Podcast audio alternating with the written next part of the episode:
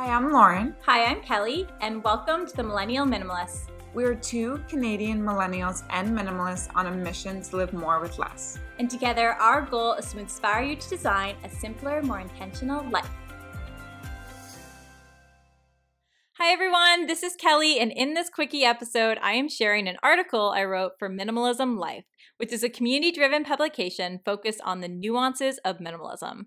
If you hadn't heard of it already, it's an online journal led by the minimalists, Joshua Fields Millburn and Ryan Nicodemus, to help you live more with less. And I want to share this particular writing with you because I think some of you may find it relatable. If you've been practicing a minimalist lifestyle for some time, you may know that this way of life is imperfect. But as I like to say, it's perfectly imperfect. I say this because while the principles of minimalism encourage us to design a simple and intentional life, this lifestyle also challenges us to keep on track every day. That is, to constantly check in with ourselves. If you have listened to the last few episodes between Lauren and I, you may have heard me mention that I had been feeling a bit overwhelmed and anxious.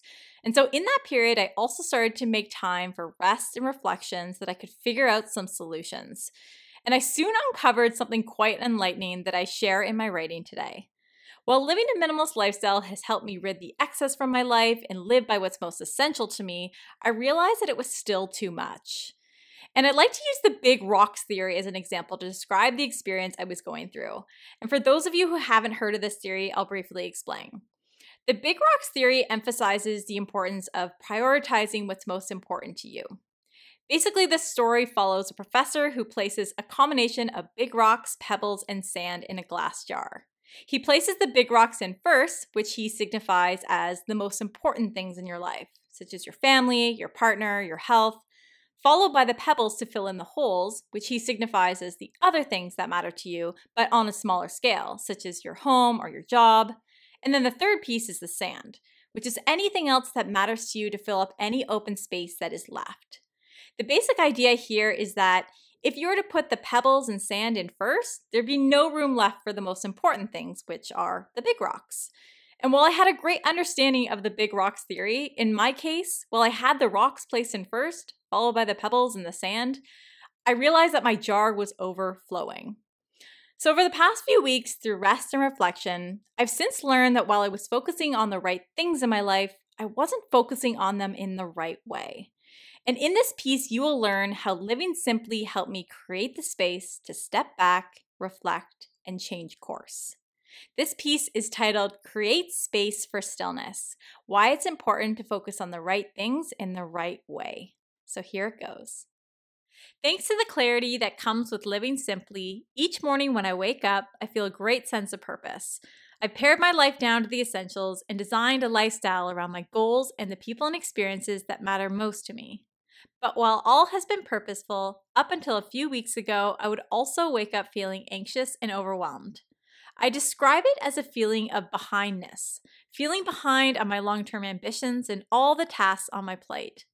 While I had found happiness in spending my time on the most important things, I had also become unsuccessful at doing them the right way. I was intentionally dedicating my time to my day job, my side hustles, my friends, my family, my physical health, and my mental development, but it all became too much. I was leaving little space for rest and reflection. My mind and body were yearning for a sense of calm, the space to slow down and live in the present moment. I was so zoned in on the excitement that comes with the opportunity to remove the excess from my life and fill my time with all the people, things, and experiences that bring me joy that I began to spread myself too thin. Fortunately, as part of living simply, my mental clearness also manifested itself as a mental reminder to reserve space for stillness. I believe that this lifestyle challenged me to reflect on my obsession with being productive. I've uncovered that my anxiousness was a symptom of always trying to maximize my time. Upon reflection, I've since reprioritized the most important things in my life to create space each day to rest my mind and body. I've also made time to do nothing, a practice that had previously been difficult for me. Over the past few weeks, I've already begun to take walks without my phone and spend time laying on my couch listening to beautiful instrumental music.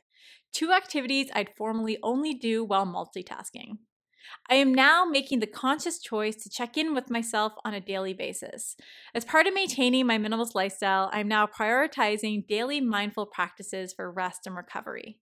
I've learned that living simply not only provides me with the space to live with intention, but also encourages me to reflect and hold myself accountable for how I use my time.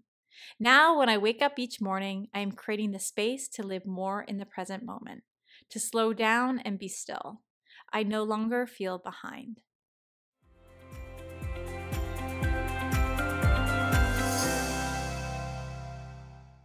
Thank you for listening. As you may know, I have been a passionate contributor for Minimalism Life for a few years now, and you can find this writing and my previous writings by going to minimalism.life.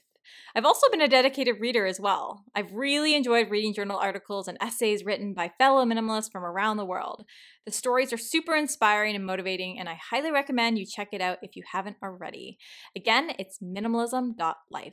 Thanks again for tuning in, and I will speak to you in a couple weeks. Bye bye.